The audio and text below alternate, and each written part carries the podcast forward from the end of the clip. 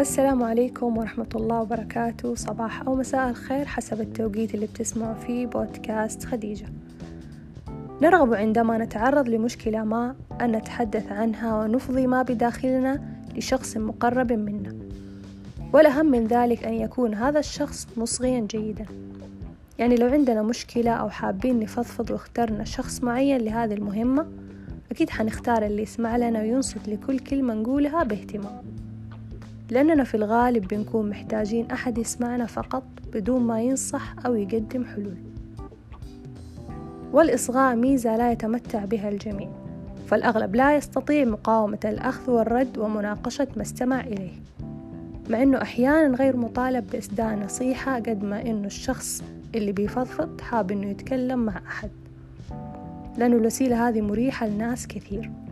فلو كنت من الأشخاص اللي لازم يقولوا وجهة نظرهم في أي موضوع حتى لو ما انطلبت اتأكد تماما إنه هذه آخر مرة حيجي فيها شخص ويفضفض لك. توجد فروق عظيمة ما بين الإصغاء والاستماع فالمصغي يهتم بالحديث الموجه له ويشعر المتحدث بذلك. أما المستمع فغالبا قد يكون مستمعا جيدا ويمنح المتحدث فرصته الكاملة أو يكون عكس ذلك. فيتخلل استماعه محاولات لإبداء الرأي أو الزجر أو مقاطعة الحديث.